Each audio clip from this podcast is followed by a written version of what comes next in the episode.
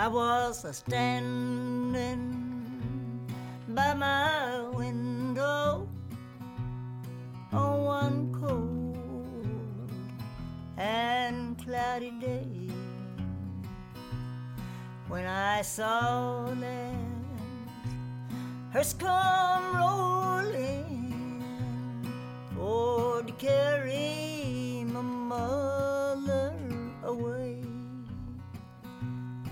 circle be unbroken by and by, Lord, by and by. Welcome to the Unbroken Circle, a very special Math of You event. I'm Lucas Brown. In this four part series, my guests and I will be discussing Discworld, the epic comic fantasy series by the late Sir Terry Pratchett. Over the course of four episodes, we will discuss the characters and themes that roam across all 41 novels, plus myriad diaries, maps, almanacs, compendiums, companions, art books, cookbooks, and honest to God science texts. In this episode, the co host of the House to Astonish podcast, Al Kennedy, is here to talk about the death of Discworld and his supporting cast. Along the way, we discuss do's and don'ts for interviewing Terry Pratchett, how an anthropomorphic personification can be a lot like Norm from Cheers, and the studied ordinary of reverse goth Susan Sto Helit. And because it's the math of you, we'll finish with a signature cocktail that'll be like biting a red hot ice cube. We join this conversation already in progress. Well,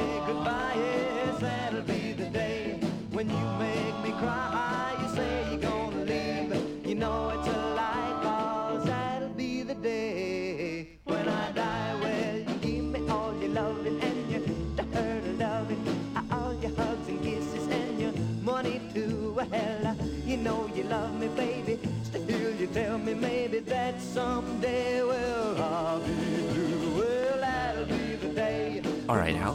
For those who may not know you, why don't you say who you are and what makes you a beautiful and unique snowflake?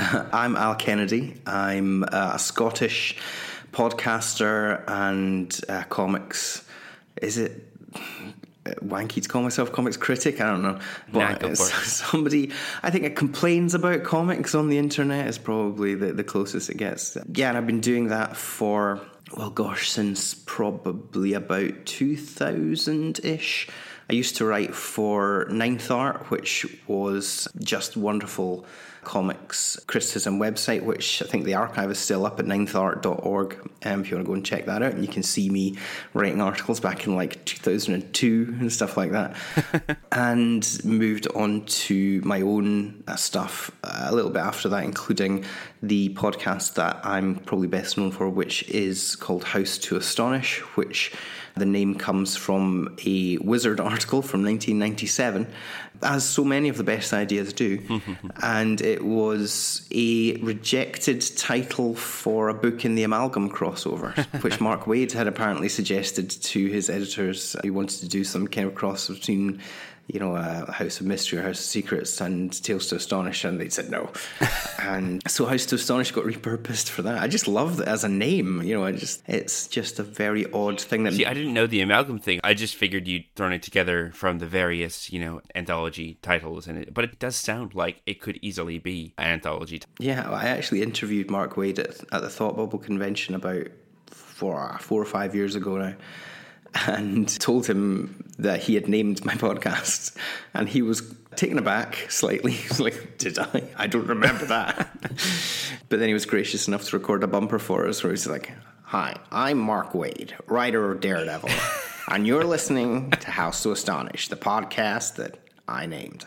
Which was kind of him. One, that's a very good Mark Waid, and two, Mark Waid does sound like that bit at the end of an Audible podcast, where again it's been recycled and stepped on so many times. Uh, yeah, this has been an Audible recording.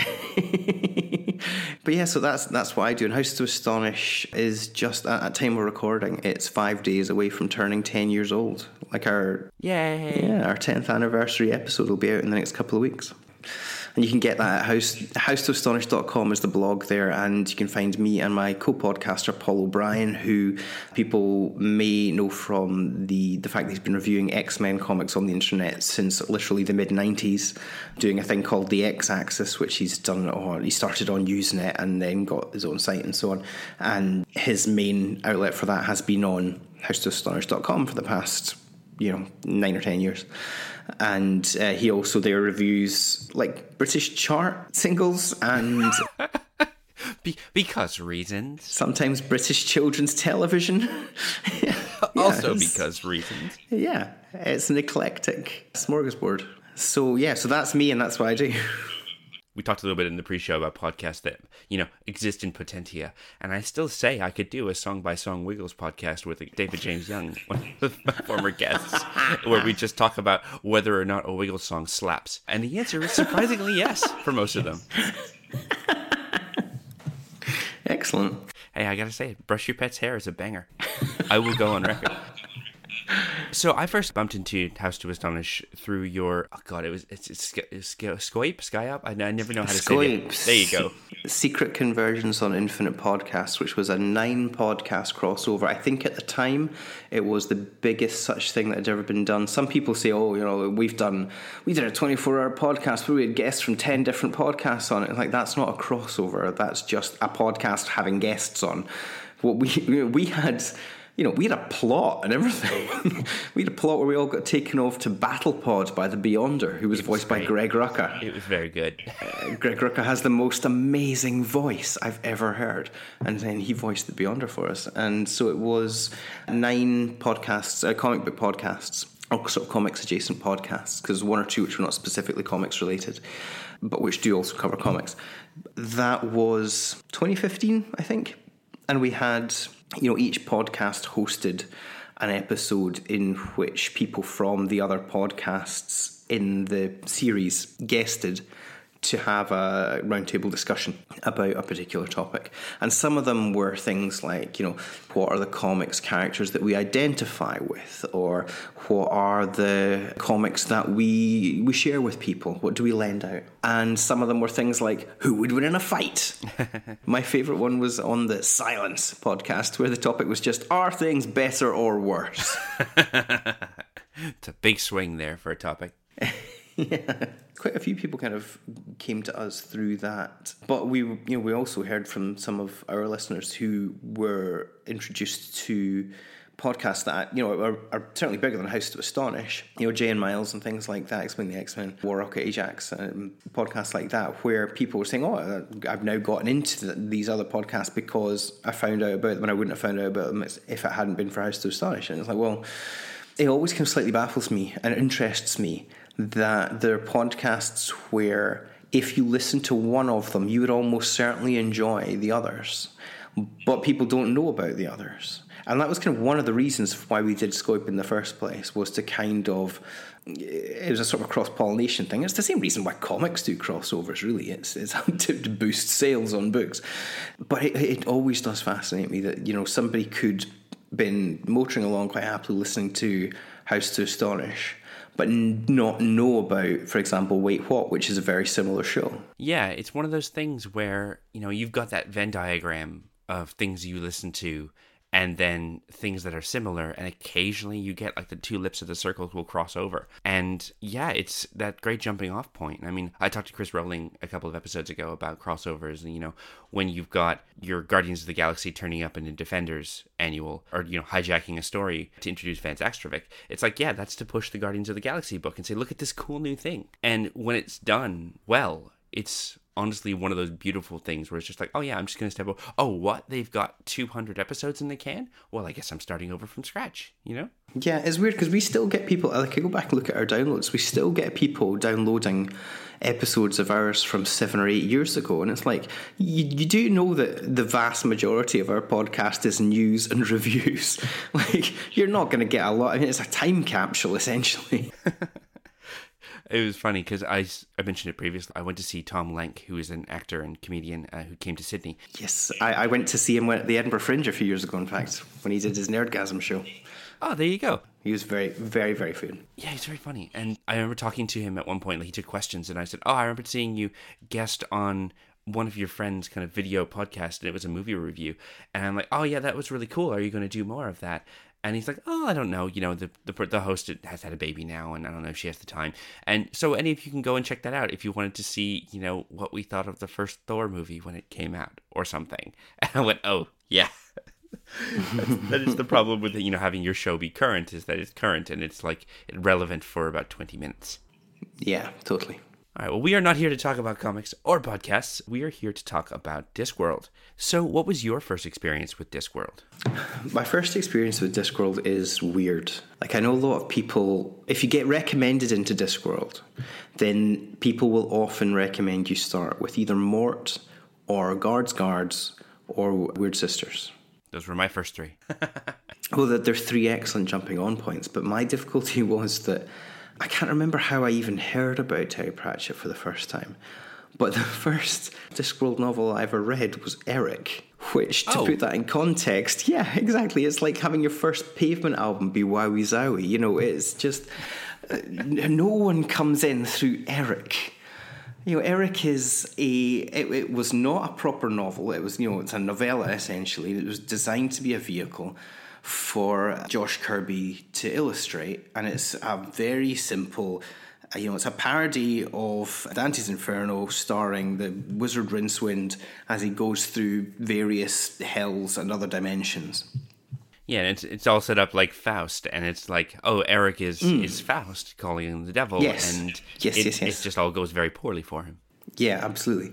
Yeah, there's a lot of those different influences all get thrown into this one book, and it's this kind of picaresque kind of thing, so that you know Josh Kirby's got a lot of different stuff to draw. But it's it's really weird because it's one of the few that is really beholden to the specific details of continuity of an earlier book. If you're coming into Eric without having first read Sourcery, which is probably, to be honest, Sourcery is probably one of the weakest of the Discworld novels. It's a very thin book in terms of its plotting. I mean, I still love it, but you know, well it does have that brilliant moment where rincewind decides to take on these lovecraftian creatures from dungeon dimensions with a half brick and a sock which i Yeah. repeatedly bring back as one of the most terry pratchett things Totally, and it's the the fact that that's how he wins. The like he's it's him versus this incredibly powerful wizard, like this source of magic, and the only reason why he wins is because he comes at him with a half brick and a sock rather than trying to do magic against him, and this tickles the, the sorcerer so much amuses him so much that it kind of gets through to his, the fact that he's a child. And it allows him to break free of the, the sort of the malign influence of the, the wizard who's passed on his staff. And it's it's really it's a, it's an odd one because it leaves Rincewind, the, the main character, in a kind of cliffhanger situation and he's trapped in the, the dungeon dimensions, which is basically the kind of time before time Lovecraftian kind of place. The creatures in there are described as, I think, looking like the contents of a fishmonger's sink trap or something like that and he gets picked up at the beginning of Eric by the main character, by the title character Eric, who's casting a spell to summon a, a demon, and accidentally gets Rincewind instead. But if you don't know that, then you're just like, well, what on earth? Where did this come from? It actually then segues back out in terms of needing to know the continuity of Eric to pick up Rincewind at the beginning of interesting times where he's, you know, hanging around on a desert island. And if you hadn't read Eric, you just be like, what on earth is going on here? But what you get though is that's the beginning of how every Rincewind book thereafter starts. At the end, he is always punted out by some cosmic circumstance, and he arrives at the next one through again a confluence of narrative. You know, he comes off the desert island and he ends up in the middle of a revolution. And at the end of the revolution, he's transported back and he ends up in Australia. So he ends up at the beginning of the last continent. And at the end of the last Absolutely. continent, he's back in Ankh-Morpork. So it's like it resets Rincewind from the you know sort of cosmic fool that he was in the first few into this sort of uh, bouncing around, almost Hoovian, landing in the right place at the right time, even though he desperately does not want to.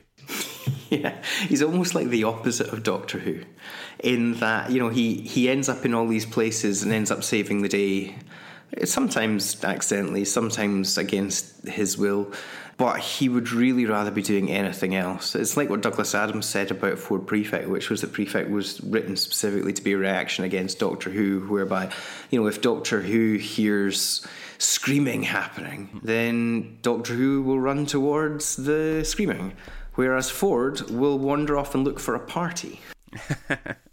and usually find one.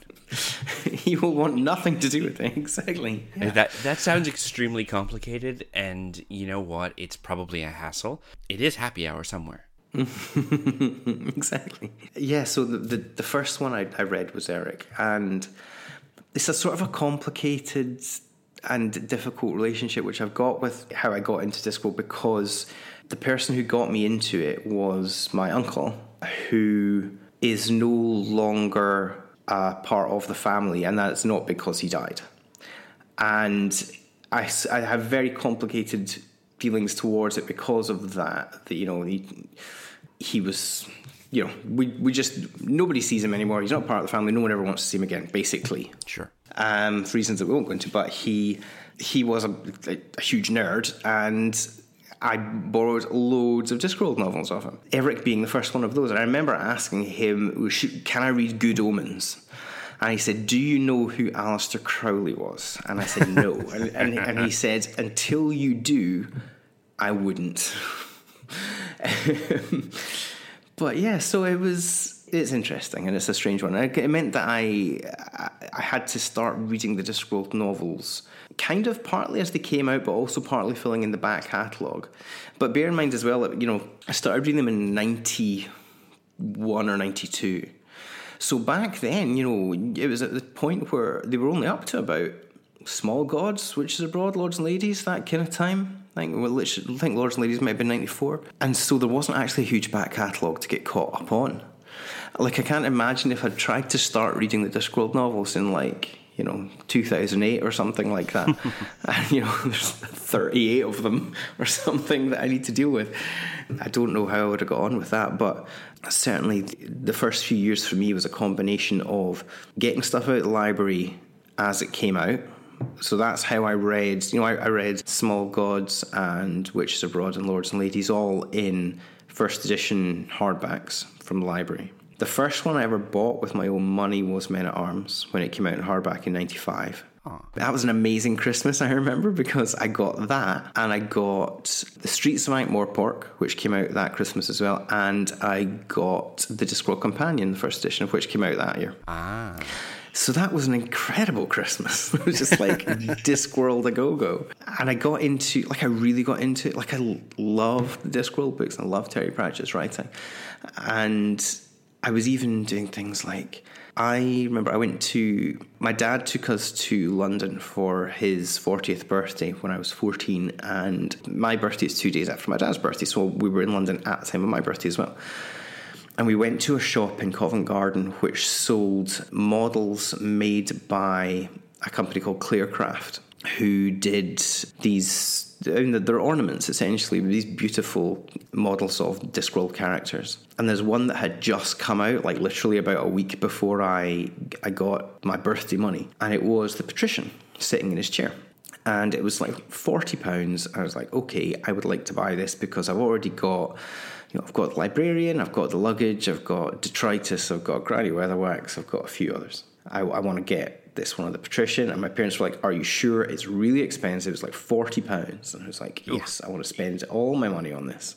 So I got it. And about five years later, I realized reading online that there was the version that I had was not the version that everyone else seemed to have. Oh. Like the version that everyone else seemed to have had a a cloak draped over the back of the patrician's chair, and the reason for this was that apparently the mold was very flimsy for the original version and was prone to breaking. And so they needed to add the cloak to kind of fill in a gap at the back of this chair that Patrician was sat in. And that meant that the version I had was a essentially first run aberration. and I sold it on eBay for £250. Jesus. yeah. Pretty good. I then also sold the first 21 issues of Ultimate Spider Man on eBay for £140. like, the early 2000s were wild, man. People were buying all sorts of stuff. That's true. Yeah, it was the eBay boom. Mm-hmm. Although I say that with a touch of bitterness as someone who reduced massively his comics and books and all sorts of things when we moved into this house. And eventually I ended up taking all of my Ultimate Comics trade paperbacks to a secondhand bookstore and getting something to the effect of $1.50 each. because I was just like, this is too big and no one wants the first 20 trades of Ultimate Spider Man. Despite me wanting. I, I literally just gave the first 21 trades of Ultimate Spider Man to my friend's son. There you go. And I really hope he enjoys it because they were just taking up a lot of space. I've got Marvel Unlimited. I don't need 21 trade paperbacks of Ultimate Spider Man. I was never going to crack the physical books open ever again. Um, so, and then a, a couple of years, sorry, just to get back to my. I was going to say, dragging us I don't on mean to give you, a, give you a blow by blow of when I bought every single individual Discworld novel. but I got the next cut. I got Soul Music and, and Interesting Times in paperback when they came out, but I started buying them in hardback as soon as they were released with the release of Masquerade, and that's how I bought them from then on. Like every single Discworld novel, I bought day of release in a brick and mortar shop for you know however much money it was and then just read it as fast as I possibly could because I just devoured Discworld novels. My folks always joked that they just wouldn't see me for two days, and I would they would go into my room and I'd be sitting the way I, the way I would sit when I was reading something was I would sit on the floor with my back against the radiator and just read solidly for two days or whatever. And there was a shop in Glasgow uh, where I, I went to school, which was a kind of outlet bookstore. And mostly it was kind of remaindered stuff, but they also had new books. It's a, a chain called The Works, which they have here in the UK. They always used to break the like the on sale date. So I knew that if I went to this one branch of the works on Sauchiehall Street in Glasgow, I could get the new Discworld novel one or two days before it officially came out anywhere else. So that was where I would always, I was, I would always get them there. And so yeah, I just pretty much bought every single one of them from then on. You know, I've got three different editions of the Discworld Companion mm-hmm. now. Well, that's the thing. They keep revising it. Yeah, well, the, the final one they did that they called Turtle Recall, which came out in 2012, I think. So there wasn't a lot after that. Obviously, you know, there was only you know four books or something like that after that. But to be honest, I have had the Shepherd's Crown, the final Discworld novel, sitting on my bookshelf since the day it came out, and I have read every chapter in it, bar one. Ooh. I can't do it. I just can't finish it. I can't bring myself to to make myself read the end of the last book. Ironically, that's what prompted this series. Is mm-hmm. that I finally looked at it. I saw it like I was with with my son at the library in the sort of the kids area where you could play around with all the toys, and I glanced over, and on the bottom shelf of the closest shelf to me was P for Pratchett in the young adult section, and there it was. And I'm doing the same. I'm actually I've done about two thirds of it, and eventually had to return the book to the library, but I will take it back. And no spoilers, but uh, chapter two may have physically killed me on the train to work. Man, it's brutal. And think it's like I was the re- the reason Andy Creighton was my first guest is because we have a DM set up just for yelling about books, and I was giving her like paragraph by paragraph screaming of specific thing, like doing the equivalent of you know when you when you get it like one of those big cockroaches that are really dumb and they fly inside and they bounce off the walls and you eventually have to spray them because you can't chew them out. And you spray them, and you watch the the poison hit them. And sort of spin around and go arg arg arg and kick and such. That was me reading chapter two, where I was just like, "Oh, this is happening! Arg arg! Oh God! Oh God! It's it, this is this is the thing! Oh God! I know it's gonna happen! Oh God!" Yeah, it's hard. It's such a slow play out too. Think of it like you're revealing a royal flush in a poker movie. You know, every card is being laid one at a time, and you know where it's going, and it's just being masterfully just set up. And with anyone who's read any of the previous books, you know it's coming, and it's it's still devastating when it lands. Mm. To be honest with you, like the Shepherd's Crown for me, like Pratchett, there has never been a, a writer who was more important to me than Terry Pratchett. There's never been a writer who more informed my own my own writing and like a lot of my knowledge on stuff. You know, just learning about, particularly in terms of learning about folklore and things like that. a lot Oh, of so. Yeah.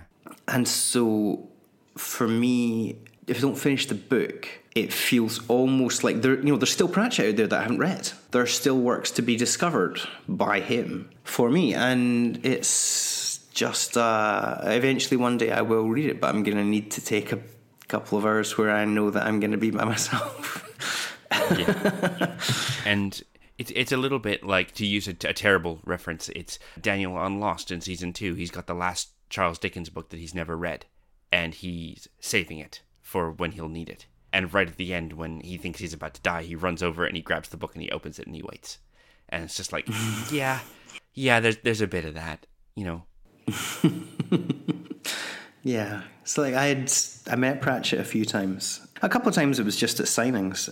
Terry Pratchett is like I, th- I think people who know stuff about like what he was like know that he wasn't somebody who suffered fools gladly. Oh, absolutely not. By which I mean he could be an ornery cuss. you know, obviously a genius, but you know he could be a, a grouch. And I remember being at a couple of signings where, like, it was just a brilliant experience. He was so awesome. And then a couple of times where he was obviously super tired. It'd been a really long tour. And it was not necessarily the greatest interaction I've ever had with an author. But it's still every single book that he signed for me was a treasure. But I remember one time when I worked for uh, during the Edinburgh Fringe Festival, there are a variety of uh, free publications which get put out just during that, and one of them was a, a publication, or is still, I guess, a publication called Fest, which was founded by a couple of my friends, and it was mostly staffed by people from the Edinburgh University student newspaper. We pretty much all, apart from the people for whom it was literally the full time job, we pretty much all did it for free. I think only about two people drew a salary and they were the people who spent you know 100 hours a week working on this thing and um, I went with a friend of mine to interview Terry Pratchett because there was a musical being done of Only You Can Save Mankind. And, and it was a great musical, but we were one of only two publications that he gave an interview to Oh, because he was in he was in a bit of a huff with the papers at the time. I can't remember why, but one of them was because it was because we were essentially uh, pull ourselves up by bootstraps. We are students. We want to. We are putting out a paper, and none of us are getting paid to do it. And we're putting out three editions a week Oh of a, of a twenty-four page paper. And so he had us come in and, and interviewed him, and it was wonderful. Like he was in such great mood. He particularly, I think he must get journalists asking him to sign books for them quite a bit. Or I say I talk about him in the present tense. We turned up with a copy of our newspaper that we had signed and dedicated to him. and he laughed his ass off at that. He thought that was brilliant. bless. But it was good to be able to do things like, you know, he was talking about how he'd gone to see a production of a play of, mm, I think it was Mort in Poland, and they had made some changes and kind of put in some local humour and stuff. And one of the things they'd done was they'd had a miniature dance routine of death with like a kind of a straw boater and cane. And Pratchett couldn't remember the song, and he was like, "Oh, what's that song? It goes, uh, that's, Honey Pie by the Beatles." And he was like, "Yes, yes, thank you so much. That's been bugging me for weeks." And I was like, "Oh, that's, that's good. I'm really pleased to be able to do that for you." it was really annoying. Like I tried to get an interview with him for the student paper back in '99, and got really got the runaround from the PRs at I think it was at Victor Gollancz at that point. By the time eventually I got through to anyone, they were like, "Oh no, he's back writing again. He's not doing interviews anymore." It's like, well, come on, guys, you were trying. I was waiting for a return call. I was chasing, blah blah. I then left student paper for a year to go off and study in France. And when I was away, somebody actually managed to get the interview. Oh, son of a. Yeah, particularly given that when I read the interview, they clearly had never read a Pratchett novel. They knew barely anything. They kept oh. saying things to him that were just wrong. Like they kept calling death Mort. Oh no. And Pratchett was eh, justifiably really hacked off with them. It's, it's like you would expect if anyone's going to have read my books, it would have been students, but apparently not. Aren't these students anyway? I was raging. I was like, the interview I would have done. ah. Anyway, so that's a kind of a potted tour and history of my run through. Like, you know, I wrote to Pratchett at one point, sent him a story that I'd written, which got published in uh, one of the Scottish broadsheet papers. Just a short story, it was only like, you know, 1500 words or something like that. And he wrote back, and he would, the, the, the main thing was that he was aghast at the fact that I hadn't been paid for it.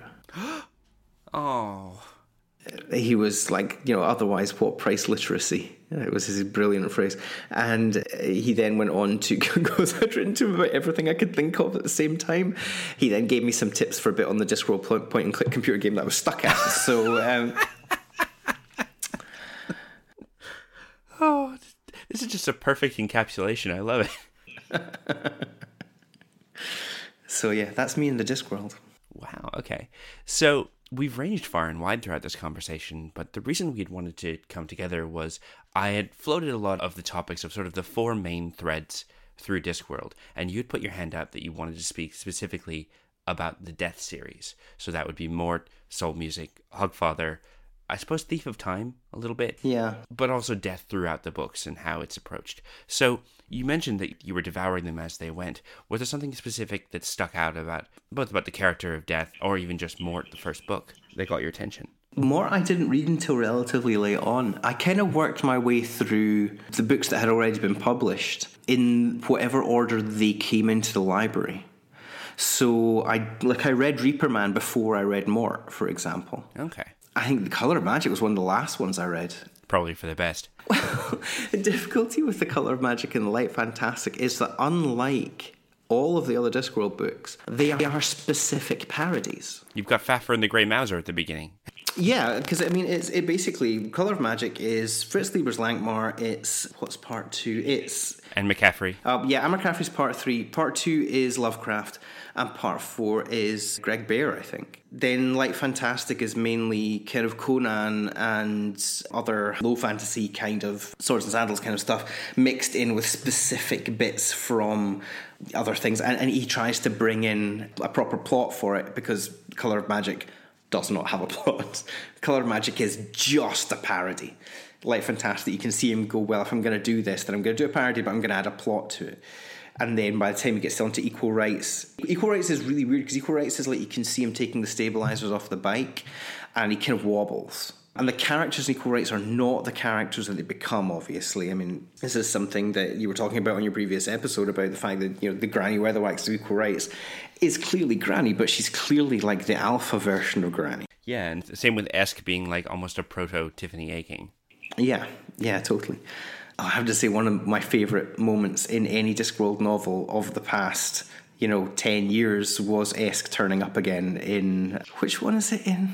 It's in the I think it's in the third Tiffany Aching book. Esk turns up. Yeah, it's I Shall Wear Midnight, yeah. Yeah.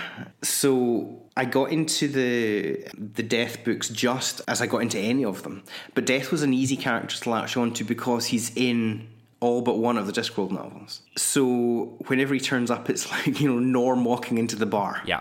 you know, I just imagine everybody sitting around going Death, and in comes Death, and the, the audience claps. And he gets some of the best sort of end of paragraph punchlines of anything in the series. Like to the point of his ar- arrival can be a punchline. Like you can have like, you know, some wicked character have a whole setup couple of paragraphs and then it gets to the end and you see those small caps appear. And like you said, it's like, Norm we know what just happened to you.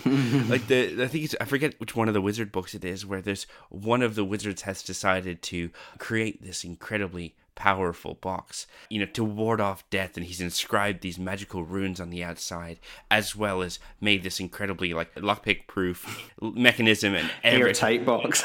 And he gets in, and he'd forgotten to leave an air hole, and then you just see Death's small caps appear, and it's like kind of tight in here, isn't it? And and it's oh, it's again, it's just all that build up, and then the little punch at the end, and then it moves on to something else. It's brilliant. There's so many bits where death is not the enemy.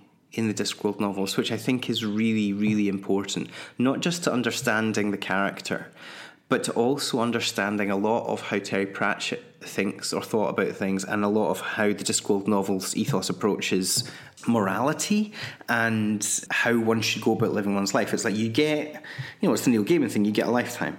And death coming in is.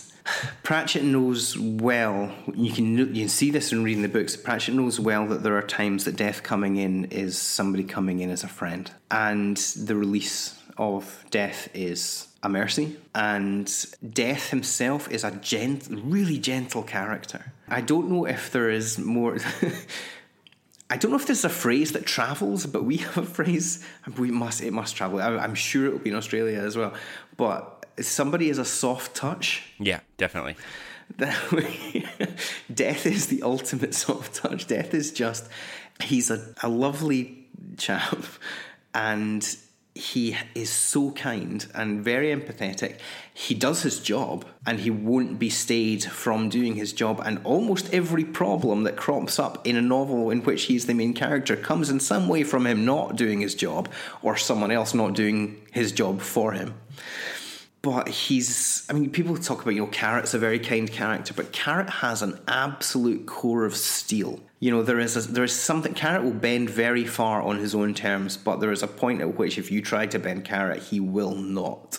Death is more malleable. Death is more like a kind of, like a force of nature. You can try to bend and break death, you will not succeed because, you know, it'd be like trying to fight the wind. But occasionally you'll find that death will bend himself. Yeah, and he Death is a kind person.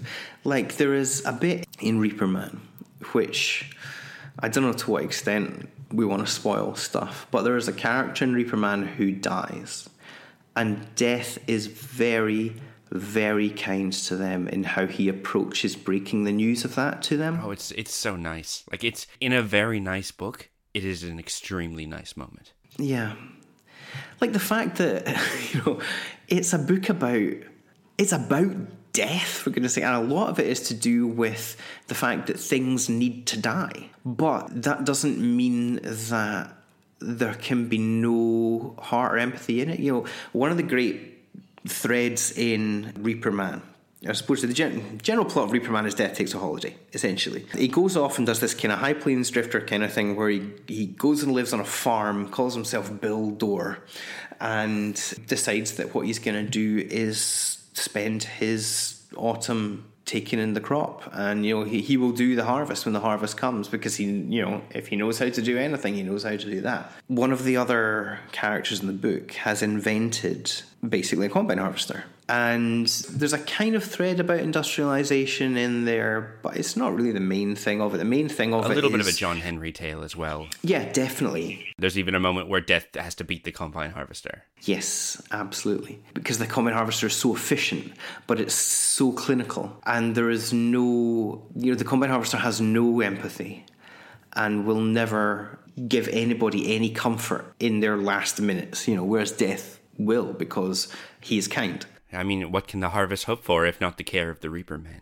Exactly. Well, The wonderful line from that book. And what I love about it is you would expect in any other book that would be like, oh, Death obviously is going to beat the Combine Harvester when they have their contest. You'd expect it to be like through sheer force of effort or like the fact that, you know, I am the immortal force of death. No, it's because he goes out the night before and breaks a bit off the Combine Harvester. Yep. Because he's, you know, he's a soft touch, but he's not an idiot. Yeah, and some part of the thing of Reaper Man is that without death there, you get these ripples, and part of the ripples is uh, leftover life force that is not taken away, and that's dealt with by the wizards through this great life cycle of paperclip to wire hanger to shopping trolley to shopping mall, which is a you know just a wonderful little thing in itself. Yeah. The whole thing about it, that's how we, where we get shopping malls from and so on. But I think, I mean, the paper clips to coat hangers thing comes from another. Mm, yes. It's a, I think it's Avram Davidson short story. I can't remember the name of it, but it's basically it's got the same life cycle in it. But but that's really interesting because you've got. I mean, they're two totally disconnected plot lines. The only thing that they have in common is that one causes the other to happen. The fact that death disappears stops collecting souls, the life force starts washing up in it washes up in the B plot. But because they're both, I say B plot, they're, it's not a B plot. It's a second A plot. And to, to address that, they literally print the two stories in different fonts within the same book. But it's great because it means that you have this very tender, very quiet story of death on the farm and you get characters introduced. I mean, we'll come on, I'm sure, to talk about some of the other characters, the supporting cast of Death soon. But you know, the death of rats appears for the first time in Reaper Man. Yes, that's where I was going with that. Because death is death for everyone, from flatworms under the ocean to people to rats, cats, anything. But when he leaves, essentially everything gets its own death. They refer to the death of mayflies as being a black trout that swims under the water. And then there's the death of rats, who goes through a number of permutations before settling on a tiny skeletal rat who says squeak in small caps. And it's great. He's the grim squeaker. Wears like wears the same robe and cowl and carries the same little scythe. Yeah. The death, is like just a miniature version of him. Death eventually realizes that you know he's he, when Death comes back because he realizes he needs to come back. He reabsorbs all the other deaths and then he gets to the death of rats because he realizes he feels there's something missing. He kind of looks at death of rats and realizes that actually, you know, one of the reasons why he went off and did the thing that he did where he quit being death was that he's really lonely. And so he keeps the death of rats around. As his little buddy. Although I think he also, te- technically, he also keeps the death of fleas Yeah, because it's, ti- it's tiny And on it the death of yeah, exactly. And so the yeah, the Grim Squeaker goes on to be this sort of mugging side character in, you know, who knows what evil lurks in the hearts of men. Squeak. Well, obviously me, yes. He's brilliant because he gets to be the one thing. Is it comes back to the Doctor Who thing. Doctor Who needs somebody to talk to. Yeah. Otherwise, they're just they're just rambling to themselves in a huge empty space. Death needs somebody to talk to, and Death doesn't have companions. You know, we always got you know a manservant, but you know that guy is going to go off and clean some you know grates out or something like that. So he needs somebody to to chat to, and so the Death of Rats fills that in, and he brilliantly fills it in by it's that kind of I am Groot kind of thing, really, isn't it? I mean, it's, you you can Rocket Raccoon can say anything, and then Groot will say I am Groot, and Rocket says, well, no, obviously we'll not cut that bit off. He'll bleed everywhere. It's, a, it's such a beautiful little narrative device. Mm, oh, it's wonderful. But at the same time as that very slow, gentle plotline is happening, which does culminate with quite a dramatic finale. I love because like the, there's a new version of every death of every creature, and of course one of them is going to be the death of humans. And as people are creating this new death of humans from their kind of communal psyches, they're creating a much more cold and menacing version of death because that's how people in their kind of quotes modern world see death, and it's not the death that we have from the colour magic onwards, who is infinitely old. And so he's essentially an evil version of death. And so death knows that he's going to have to try to absorb all the deaths again, but he's going to have a fight in his hands with this guy.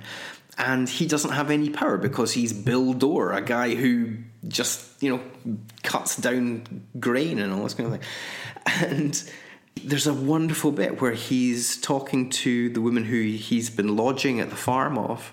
And, you know, there's thunder and lightning going off, and, you know, he sees the new death silhouetted on his horse against the, the shadows on the top of a hill. And he says, What time is it? And she says, Oh, it's about 25 to midnight. And he says, Then I wager we have about 25 minutes. And she says, Why is that? And he says, Because the kind of person who will stand on top of a hill and be silhouetted by lightning will not arrive at 11.35 if they can possibly arrive at midnight. And then during the showdown, the new death takes back his hood and he's got a crown. And the old death is incensed. So angry. He says, I never gave myself a crown. And the new death says, Well, yes, you never meant to rule. And oh, the anger in that moment. Because it is it is not just wrong, it is incorrect. And this cannot stand. Mm.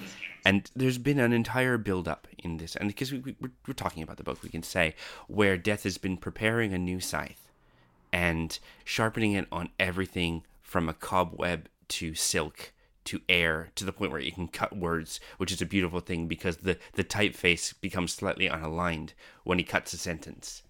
And so it has been carefully prepared and it gets lost. And in his moment of anger, he grabs the normal working scythe that he has used to cut the grain, and his anger gives it an edge and it kills the new death. And it's just, oh, it's beautiful. It's such a good moment. It's such a good book. But at the same time as this is going on, there is this parallel plot happening with the Wizards of Ankh-Morpork fighting a shopping centre. And it is just joke, joke, joke, joke, joke all the way through. Ghostbusters, but it's just like, It's an extended sequence that's a parody of Aliens. yeah, Aliens too. like where it quotes quotes huge chunks of dialogue from Aliens. yeah, you know, it's remember everyone, wild uncontrolled bursts. yeah. It's so silly. Ah. so I guess we can talk a little bit about the sporting cast because you're right, and Reaper Man is one of my favorite books. But really, and thinking that it was your first, it's an easy one to be your first. For all it does have ties to the previous ones, it's easy to be your first because it's that side adventure. You know, you're cutting away to be Bill Door at the farm for a while and have wacky adventures with a small child who sees him as a skeleton instead of the others who see him as a person. But that's okay because, like when talking to any three year old, you can just wait for the next thought to come along and it will be something like, I've got new socks. Yeah. One of my favourite moments in any of the Discworld novels is in Hogfather, which uh, we obviously will talk about soon, but it, it's one of my absolute favourite Discworld novels. But it's when Death is being the Hogfather, Discworld's version of Santa Claus, but he's being a department store version. And this child comes up, this little snotty child with a huge coat on, and Death says to this kid, I see your hands are on strings. The child just looks down, looks up, and just says, gloves. it's just the fact that it's just it's not even gloves, it's glubs. because you could just you can imagine that glottal noise as this kid is saying it. It's beautiful. It's up there with the little apostrophe s, which is the half swallowed, embarrassed child. Yes. when you had a fight with your friend and you're made to say you're sorry and touch hands, and were you wrong in doing this? Yes. And so looking away, it's it's lovely. Again, it's a little gift of tiny things that Terry Pratchett has. totally. But let's talk a little bit because what Mort does, and the thing is, Mort is still a strange book in that it, it does have some of that early installment weirdness that you get from those, say, first six or so Terry Pratchett books. You know, there's a bit of the the old wizardry about it, and time shifts and things changing, and but then you also get through Mort. The thing is, the whole story of Mort is that Death takes an apprentice, and it's this kind of useless, gawky young kid named Mort who's described as being made of elbows with like shocking red hair and just, just being terrible at things. His walk is described as being less a walk and more a fall indefinitely postponed. Which I've met people like Which that. I love. Love it so much. And of course, because Mort uh, makes a hash of it, he's eventually kicked out. But living with Death has changed him, and so when he marries Death's adopted daughter, he then has they have they have children, and that child is Susan, and Susan goes on to be one of the best characters in the series, the entire series. Totally. It's interesting because you look at how many death novels there are, so I mean, suppose technically there's like five, I guess you'd say. There's Mort Reaper Man, Soul Music, Hogfather, and Thief of Time. And Death is only the main character in two and a half of those books. You know, the other two and a half, Susan is the main character. I mean, technically, um, Hogfather is also about death, but I don't think there's a you know Susan is definitely the protagonist of Hogfather. And you know she pitches up as first in Soul Music, and then she turns up again as the lead character in Thief of Time, and she's like she's such a good character that she's able to kind of fill in the kind of the hero role that I know, I know that Pratchett hated the concept of heroes but she is that she's got that kind of Granny Weatherwax thing of I'm the one who's going to roll up their sleeves and get stuff done here. Yeah, because being essentially the granddaughter of death has given her an ability to ignore illusions. And that includes things like, you know, the little lies that people tell themselves on a day to day basis to get by. And as such, as she gets older, the less patience she has for things. Although, again, there's, there is sort of a dedication in Susan at the sort of the studied ordinary. You know, I am going to be a teacher and I'm going to be a teacher just as hard as I can. Yeah, I think Pratchett's got he's got two sides to how he approaches that kind of thing because he has a lot of time and a lot of empathy, I think, for people who want to reinvent themselves. And we see that in characters like the Coven in Lords and Ladies oh, Jeez, yeah. where you know some of them are some of them are idiots. You know, Lucy Tockley is an idiot, but you know Agnes is very sensible, but she also wants to reinvent herself. You know, apparently he chose the name Susan because there's a lot of people who, when they go to different school or go to go into you know tertiary education, like to change their way that they say their name. You know, a lot, a lot of girls who were Vicky become Tori. You know that kind of thing. Yeah, and Susan becomes Susie, or Susie spelled like Siouxsie in the Banshees. Susan was. It can become a ton, yeah, it can it can become a ton of different names, and he picked that because it, it was that and Nicola were the two that had sort of the most different permutations of the way you could reinvent your name, and so when he was coming up with a character who was going to be somebody who was taken from a, a kind of ordinary world back into the world that they came from originally. He wanted something that was a very ordinary name, but that was the kind of name that somebody could, if they wanted to, reinvent themselves down the line. But what comes out of that for me, I think, as well, is that there's almost a kind of an inverse to it, which is that for Susan, you can't escape, you can't change who you are. You are the granddaughter of death, and doesn't matter how often you shout at the cupboards, the death of rats is still in there. Eating your chocolates. yeah, trying to get you to come and do stuff for him. And so there's there's an extent to which I think Pratchett's got it's got a bunch of recurring themes. So one of them is you can reinvent yourself if you want to. You are your own person. And an, another is sometimes you just have to do the things that you have to do. And where those clash together, you get a character like Susan. And I think that's really fascinating and it makes for a really excellent character that you can put into some terrific situations. Yeah. It also makes for somebody who is perennially kind of hacked off with stuff. Oh, extremely And so- annoyed. And because she's just trying to be a teacher, she's living her normal life. Yeah. And all of this stuff keeps happening. Absolutely. and, and she's gonna have to deal with it. And it's funny because you talk about the comparison and the switch to Susan as the protagonist. It's because death, by his nature, is unchanging.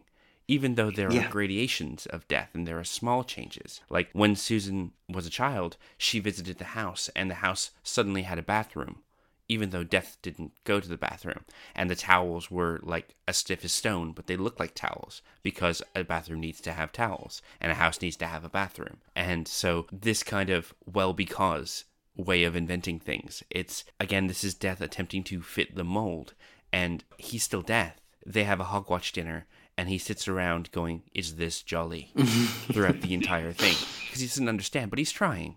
And in that, you find he works better as a secondary character. He is off, you know, being the Hogfather like Jack Skellington, again, making a bit of a hash of it, while Susan is on the ground actually solving the mystery of the book. Yeah, absolutely. And you kind of, each of his stories kind of teaches him something. I mean, for Mort, like he takes an apprentice because he's heard that people take apprentices. and so that's the only reason why he does it. And Mort doesn't work out, and then Mort leaves. And I kind of think that's why in Reaper Man he goes off and does what he does because he's lonely. Like having Mort changed death in that it it changed not the function, but it changed the personality of death. Because I mean, Albert being there was great for death, but Albert is there forever. Albert Death's manservant is there forever. And so, death losing somebody from his immediate orbit kind of makes death go, well, actually, now I'm lonely. And that kind of prompts Reaper Man. And then after Reaper Man, at the beginning of Soul Music, where spoilers, Susan's parents die at the very, very beginning of Soul Music. And that's the first time Death has ever experienced death, as far as I can tell, anyone that he loves. Because Albert is functionally immortal while he stays in Death Domain, because his lifetimer is paused. He's got a few days and he like nips back to get supplies every now and again, but is basically there. You know, Albert finds Death sitting around questioning what the, what's it all about when it gets right down to it.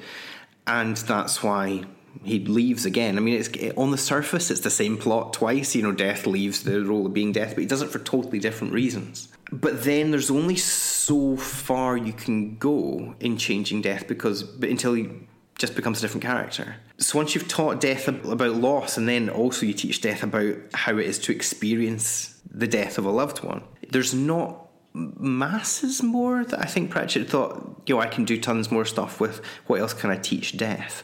And I think he probably was also wary about wanting to change death much more because death is constant mm-hmm. and death should just be death forever.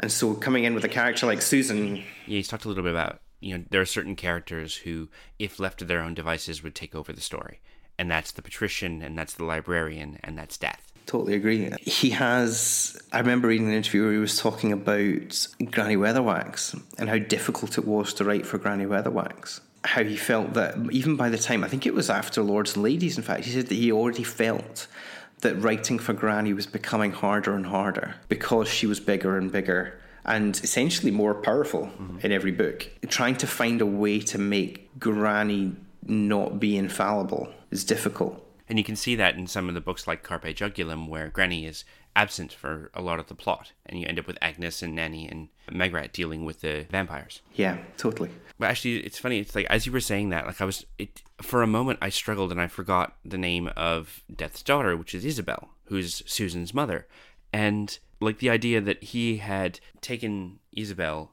when she was a baby because her parents had died in the desert, and in looking up the name, because I realized because she's only in Mort really, and then in Soul Music, her and Mort are killed off page, and we get to see both Death and Susan reacting to it, and the fact that Death did not save them.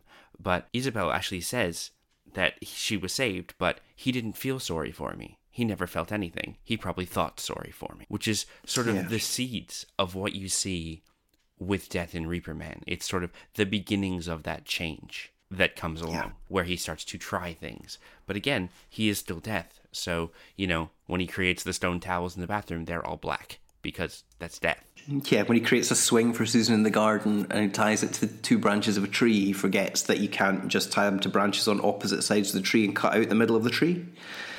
but he does it anyway. And with Susan, again, with, with that sort of like clinging to normalcy, again, you get someone who is about making things correct. But again, like a little bit with Agnes, that, that job sucks. You don't ever want that job. You know, you can be good at it. Like you said, you always come back to what it is that you do, but it's not fun. It's not enjoyable, you know, to have to, when the entire city is frozen by a, a magical clock that is hit by lightning, which is the plot of Thief of Time. And she's there and she looks around. She basically reacts to it the way you would if you're tying your shoe and your lace breaks. You know, it's, ugh, this is annoying, but it's something that, that may happen at any time. yeah, and she's. Thief of Time is one of the most sort of of that period of Discworld novels. I think there were a few. There was that, and there was also The Truth as well, where they felt to me like they're great, but they feel like they're fitting into almost like a, a more a more traditional mold of story. I think something like Reaper Man is quite unpredictable. Yes. For the Truth and Thief of Time, it's more to do with, I think, probably from about Feet of Clay onwards to probably about, I think Amazing Maurice breaks him out of it. But there's a type of, almost like a graph you could plot of like the ups and downs of the plot of the, the book. And, you know, they're some of my favourite books. I mean, the fact that, you know, Feet of Clay, he sets out to do uh, you know a whodunit mystery. And decides you know Pratchett being Pratchett that's far too easy. What I'm going to do is I'm going to tell you who did it on about page 30 and then the rest of the book is going to be a how done it which is just wonderful. But Thief of Time feels like a, a relatively straightforward adventure story I think certainly it's it's not got the same stuff for Susan in it I think that Soul Music has got but what it does mean is that you get to have proper out and out villains so the auditors of reality who were bad guys in Reaper Man who are these kind of literally they're empty suits they're just grey cloaks that speak in monotone and just want everything to be totally banal Yeah, they want atoms to spin and planets to orbit. And all of this life stuff is so complicated and they hate it. Yeah.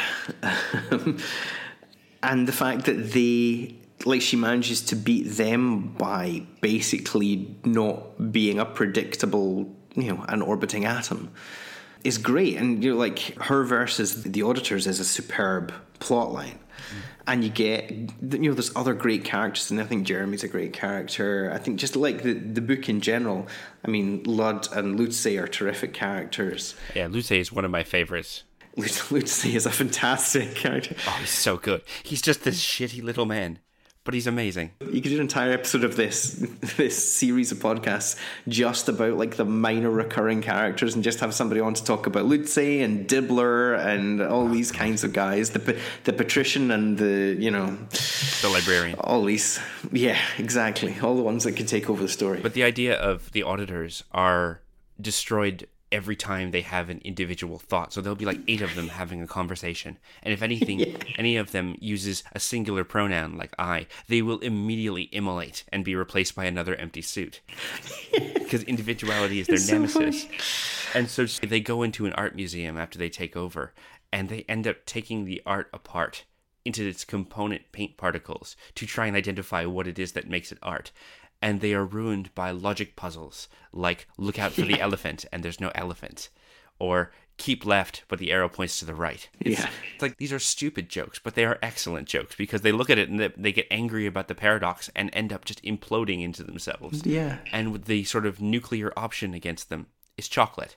yeah, yeah, because how it makes people feel when they eat it. Yeah, and it's like you throw a soft center into the middle of a room and it goes off like a grenade.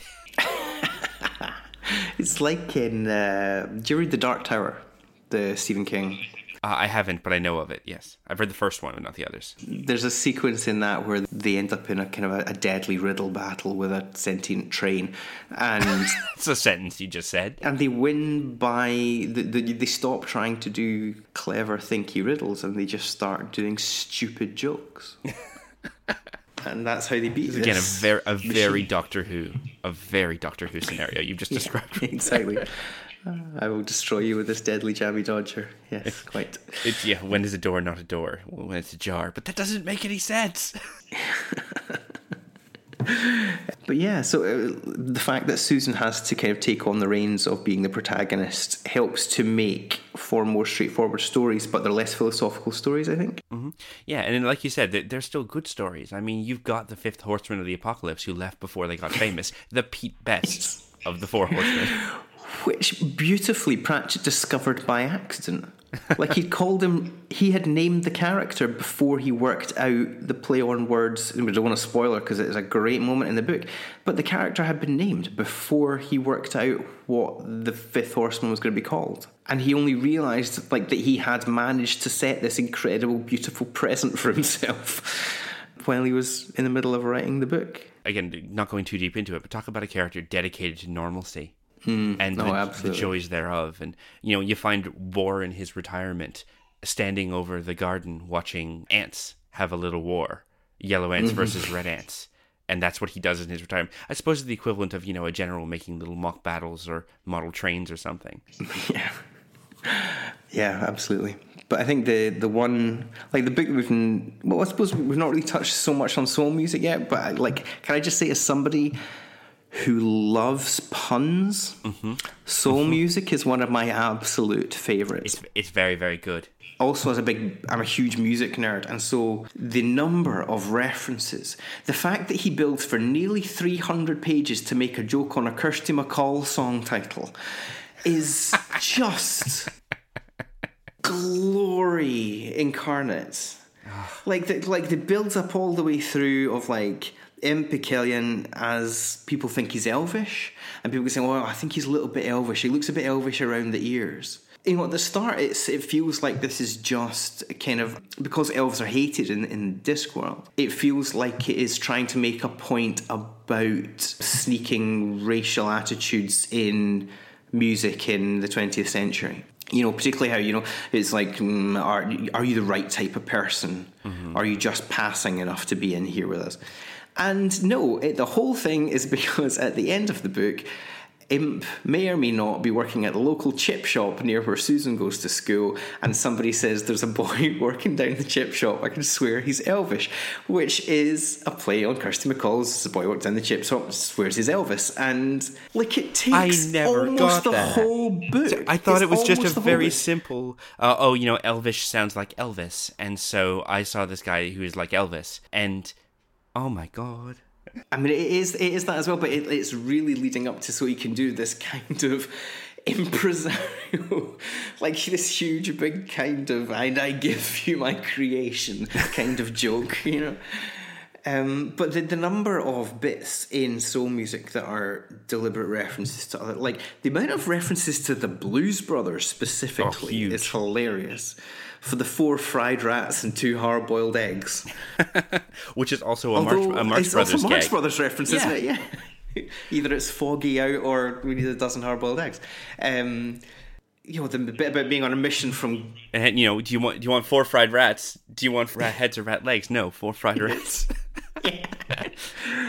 Uh, although I can't remember, does off the top of my head, because I don't have the book in front of me, but um, it would make a lot of sense given that they have a troll with them if they had said four fried rats and some coke, like as in some coal. Oh, that But I would be can't, good. I It's can't not, remember if that's very- in the book, but Oh, is Uh, it? Because the thing is, because Cliff, the uh, the drummer, yeah, is yeah. a troll, and so would eat coke, and so it's just Yeah, like I can't. Yeah, you know, and everything. Like I've I've just pulled open because I wanted to get the quote right, but I've pulled open the L space page for it, and there's so much. It's stuff like you know Miss Butts practicing Eurythmics at the gym. And it's like in any other book, you would not have noticed that, except for the fact that it's a book about rock and roll. yeah. Oh, it's so good. You know the, the pun about I can't remember the name of him, but it's the the dwarf monk who stole a trumpet, and he makes a joke about him being a felonious monk. And I'm Yes. like, oh man, that's a take the rest of the day off kind of joke. That one. Oh, I like literally, I had just scrolled to that, and it was next to Cavern Deep and Mountain High, and and the the band called Insanity instead of Madness. and I said it in the last one, but it is still it is still one of my favorites. When they said, "Well, what's the name of your band?" It's like, "Well, we're certainly dwarfs because they might be giants." it's so dumb, but it's amazing. so so so good but yeah so i mean soul music is one of my favorites because it is one of the ones that builds to the most kind of apocalyptic crescendo. Like there's a lot at stake at the end of soul music like literally the whole world.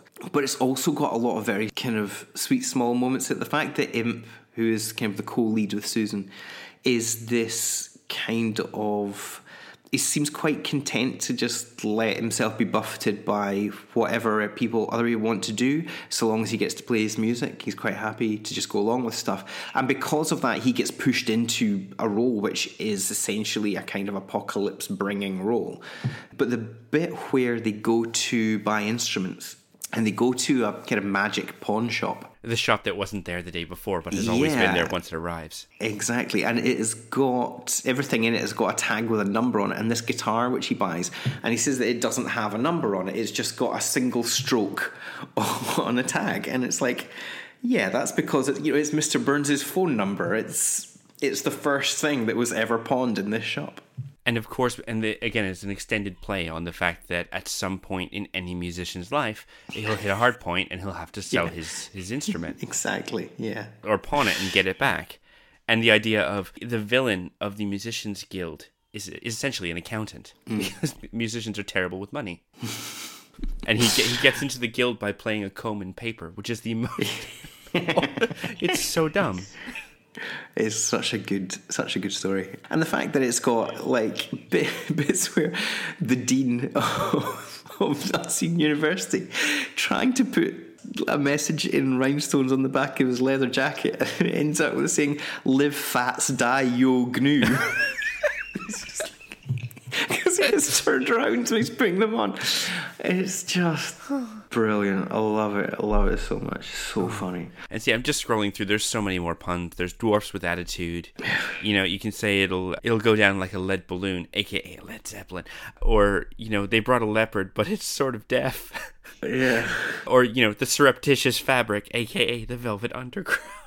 Yeah, in, in fairness, some of these are these are music hall kind of level stuff. This is Pratchett getting away with the fact that you know the rest of what's going on in the book is incredibly impressive, so he can put in a lot of very silly stuff as well. Mm-hmm. You know, some kind of real groaners, but it's just. As, as a book, it holds together so well. You get Death obviously has a key role to play in it because Death decides he doesn't know what the point of anything is because he's seen his daughter and son-in-law die and, and he couldn't do anything about it or chose not to do anything about it he does he does say to Susan later on yes I could have che- I could have stopped it But it's that Doctor Manhattan thing where it's like, you know, I've seen it and it happens, so therefore it has to happen. And Yeah. it's it's that sort of causality loop. It's a fixed point in time. Mm-hmm, mm-hmm. Absolutely. At the same time, you've got Susan and her plot with the death of rats essentially is like her guide as she tries to stop this disaster from happening. Oh, you know, she, somebody has to come and fill in for him because it all went a bit pear shaped last time. Remember, no one came and filled in for him, so she is getting dragged into the family business. But she also kind of has to deal with what's going on with Imp and the the band with rocks in this music, this power of this music that's coming through, and these different plot lines they all they hang together so well and they build into such a great crescendo no pun intended that it's incredibly satisfying as a book to read like i think in terms of pratchett's absolute pinnacle of the very very best stuff he ever did i think it probably there are two phases for me one starts at witches abroad and finishes at Masquerade. And the other is around the time of Amazing Maurice, Night Watch, Going Postal, things like that, which I think are all just incredible. I mean, they're all good. Some there are a couple of little snuff is not great. Um, Raising Steam is a very enjoyable book because it has a reference to, as far as I can tell, literally every single other Discworld novel in it. Even you know, the fact that you know the steam engine in Raising Steam is created by the son of the farmer character who creates the combine harvester and Reaper Man. Hey, the the low king comes back. Everyone drops in. Mm-hmm, absolutely. And actually, I come to think of it, as I say that, you know why? It's because the minute you've got a railroad, the world becomes a little bit smaller. Mm-hmm. Yeah, and I also kind of think he, at that point he knew he was on the way out and he wanted to just do a tie it in a bow for people. But then obviously, you know, The Shepherd's Crown is, is also a very personal book, I think, for him. And so, you know, you've, you've, you've done Raising Steam, it is your. It's a big adventure story. It's got references to literally everything in it. That's your big last number, and you walk off the stage. And Your victory lap, yeah. and then you know Shepherd's Crown is your second encore. We come back on, and it's just it, you you don't bring the band on; you just bring you and your acoustic guitar. To say it, it's the acoustic encore with the soft version of the big hit that everyone knows. Oh, that just kind of slays you at the end. Yeah, totally. But the only other book I think we should probably talk about Hogfather a little bit. I know Yeah. we, we've gone on we've gone on a bit, but Hogfather is one of my favorite books, mostly because it has one of the very very best villains in the entire Discworld over, which is Mr. Teatime, who is he's terrifying. Yes, utterly he's amoral. So evil. Oh yeah, I yeah. I guess like he just sees people as as machines to take apart. which is the theme that you see coming up repeatedly in Terry Pratchett. All crimes boiling down to seeing people as things, and so you have this uh, this utter encapsulation of that. Who doesn't just do it, but takes a weird sort of joy in it. Yeah, exactly. Like he, it's almost like he's kind of posited as being somebody who is totally amoral, but actually he has an amorality that manifests itself in evil for preference. If- Teatime had, had two ways of doing the same thing and one of them ended with somebody's entrails tied round a tree, then that is the one that he would do because yeah, he finds that fun. Actually, as you say that, it's a contrast to the basic amorality of death, which tends to the other side. Yeah, absolutely. I hadn't thought of it that way before, but you're totally right. Neither had I. It was just something that came up as you said it. And I'm like, well, yes, because if you think about it, there's death saying, well, if I'm going to have to take someone, I will take someone in the kindest way possible. So a way that gives them a choice, a way that makes it easy for them. And this is someone who, in that, will always take the hard way. Totally. And it's got one of my favourite sequences in a Discworld novel, which is when inside the Tooth Fairy's palace of, you know, ice and teeth, the various. Because it's a, a world essentially created by children, Teatime can't kill anyone in there because to children death doesn't exist. And it's the reason why death himself can't go in there because death doesn't exist in this world. And that's something where it's like it even manifests into the house is a square with a door and two windows and a triangle for a roof. And the tree is, you know, two lines with a circle on top like a lollipop. Yeah. But what does manifest is people's childhood fears.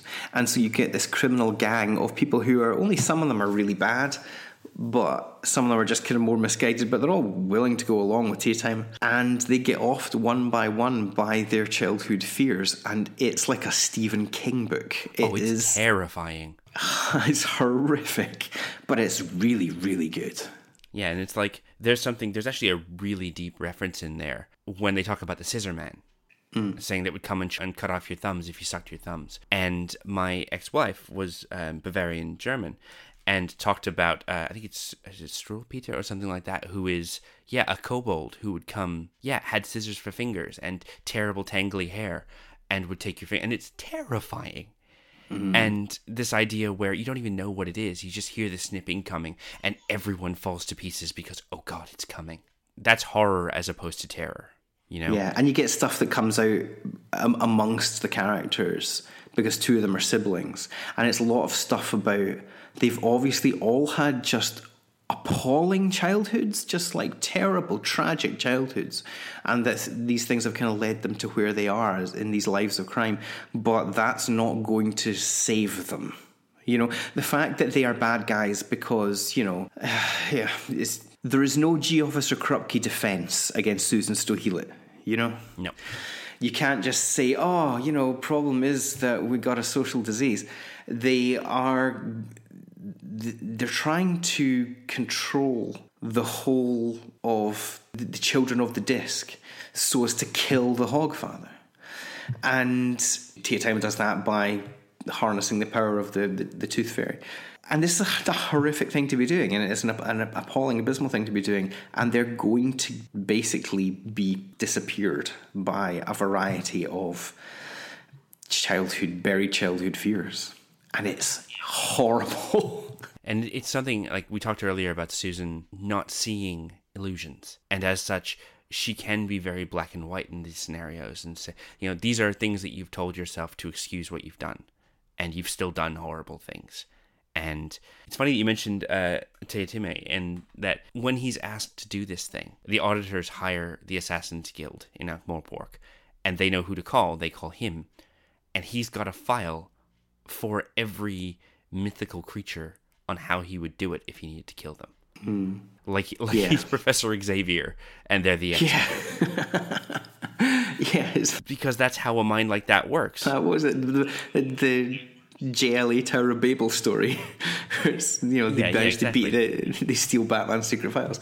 Yeah, and you've got that bit where it, it's one of the reasons I actually like. I really one of the characters who I think is one of the worst people in the Discworld books is Lord Downey, oh. and this is one of those points because The kind of banal evil, yeah. Totally, this kind of John the Missouri in Dad's Army kind of manner to him, but at the same time, he knows exactly what Teatime is like, and still, he's like, "Yeah, sure, you're the guy, you can do it." Yeah, we'll use you. You're a dangerous tool, but you're still a tool. Exactly, and I think I'm smarter than you, and therefore I can safely wield you as a weapon, which is the downfall of a lot of people. But I mean, because this is the Discworld, and people who are purveyors of banal evil often get away with stuff. Lord Downey never in the entire Chronicles of the Discworld gets his comeuppance at all. Like he's responsible for a lot of. I mean, the Assassin's Guild is a licensed thing and it's legal and everything, but it's still a murder guild, you know. And I mean, you see it a little bit sort of piece by piece with Vimes fighting back against them. Yeah. Uh, you know, them eventually taking him off the books because they're sick of their various students being sent off to the Far East, tied up in someone's cellar. or, you know, being dropped into a pond that has surprisingly steep and slippery sides. Yeah, where he's he's booby trapped all the, the major ways in and out of his own estate just so that he can Yeah. safely shave in peace. Yeah, and this idea that it's a slow kind of rebellion against the, like you said, the banal evil. It's like, right, well, I'm going to put consequences on what you think has a lack of consequences, slowly, bit by bit, until you stop. As I say it, it's, you know, it's the way to fight entrenched evil, is to claim it back bit by bit. It's something where, and we talked a little bit about the illusions. And I think this might be our final point because we, like you said, you have run very long, but this is good. So when we talk about the illusions, the big thing at the end of Hogfather is they said they have to save the Hogfather or the sun won't come up. The reveal at the end, and I'm going to spoil it for you, is that they do save him and the sun comes up. And Susan asks Death, would that have really happened? You know, if we hadn't got the Hogfather, would the sun not have come up? And Death would have said, yeah, it's absolutely true. Instead, like a bright disc would have just risen above us. and Susan's like, oh, come on. And he's like, no. You can almost just imagine it's her just like slapping his arm. Come on. It's like, oh, that is such shit. Oh, my God. but then Death has to say, well, no. You see, humans have to believe the little lies, like the Hogfather or the Soul Cake Duck, or in our in our case, the Tooth Fairy or the Easter Bunny or Santa Claus, so they can believe the big lies or the big illusions, which is Like like justice. and honor hmm. and truth. And Susan kind of looks at it and goes, okay. And that's kind of where the book ends with a, a beautiful little epilogue of all of your various side characters getting their perfect Christmas present, hmm. including Nobby getting an incredibly dangerous crossbow because you need to have your laugh somewhere in there. Yeah. No, it's it's such a great book. I read it every Christmas. So I think that's a nice spot to end on. So Al, I think we've pretty much touched on why the Death series is important and great. But if people wanted to find your stuff on the internet, where would they go? You can go to housetoastonish.com where you will find the House to Astonish podcast. And you will also find me on Twitter. I am at House to Astonish. And there I talk mostly about comics and, you know, Doctor Who. And it makes and- some truly terrible puns. Well, I, I gotta say. I think they're pretty great. I gotta tell you, I think they're pretty great. Al's a quality follow if you want to groan or, you know, use Twitter to shout his name at him. Yep. I'll, I'll take that. and we will, in fact, have you on for a regular episode at some point so we can talk Cool. about something other than Discworld. But thank you so much for coming on the show. This has been great. No problems. Thank you very much.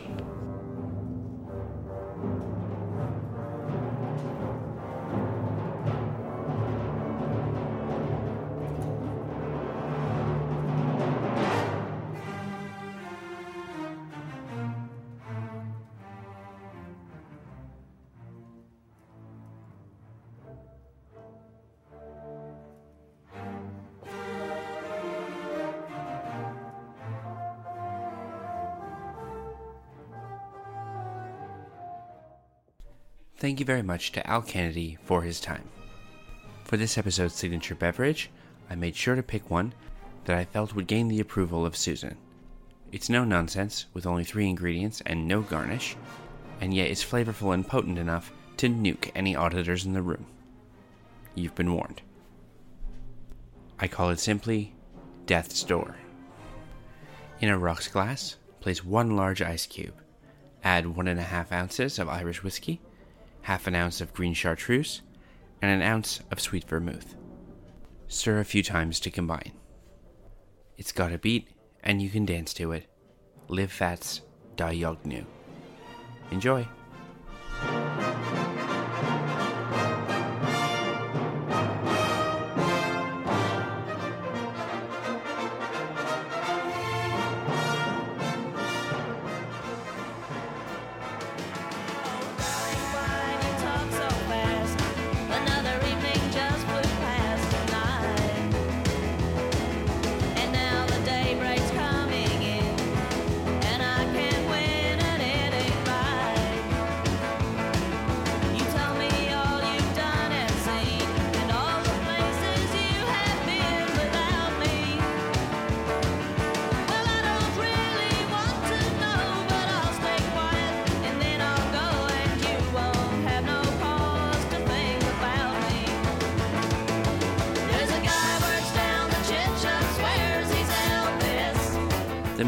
Is recorded in Leichhardt, New South Wales, Australia, and is written, hosted, and edited by yours truly, Lucas Brown. New episodes are released every second Wednesday evening, with a bonus episode in between. And if you'd like to be a guest on the show, simply send an email to themathofyou at gmail.com and tell us what you'd like to talk about. You can follow the show on Twitter at The Math of You, and you can follow my wacky adventures at Lokified, L O K I F I E D, on Twitter and Instagram. If you have a few dollars kicking around and would like to directly support the show, you can go to patreon.com slash lokified and pledge as little as a dollar a month. Or you can pledge as much as you want. You could drop like a grand. I believe in you. It's within your power. Patrons get bonus cocktail recipes, cursive tweets, and I would really, just really appreciate it a whole bunch. If you'd like to support non monetarily, you can go to iTunes or Apple Podcasts in the country of your choice and leave a five star rating. It helps people find the show. You can also write a review, and I'll read it out. Won't that be nice? Certain tiers of patronage come with special thanks on the show, so currently I'd like to thank Allison, Valerie Mott, and Cecilia Hudson. Thanks everyone, you're all aces. If you like the music I play on the show, there's a Spotify playlist for that. You can go to bit.ly slash the math of you with capitals at the beginning of each word to find a Spotify playlist of every song I've ever used in the show going all the way back to episode 1. I just checked. That's 296 songs. That's a lot of songs. Including this one. It's, of course, There's a Guy Who Works Down the Chip Shop Swears He's Elvis by Kirsty MacColl. And it's a little bit of a jam. I'm still working out the schedule to find out which guest will be coming on next, but for now, I'll leave you with this. A man is not dead while his name is still spoken. His name was Terry Pratchett.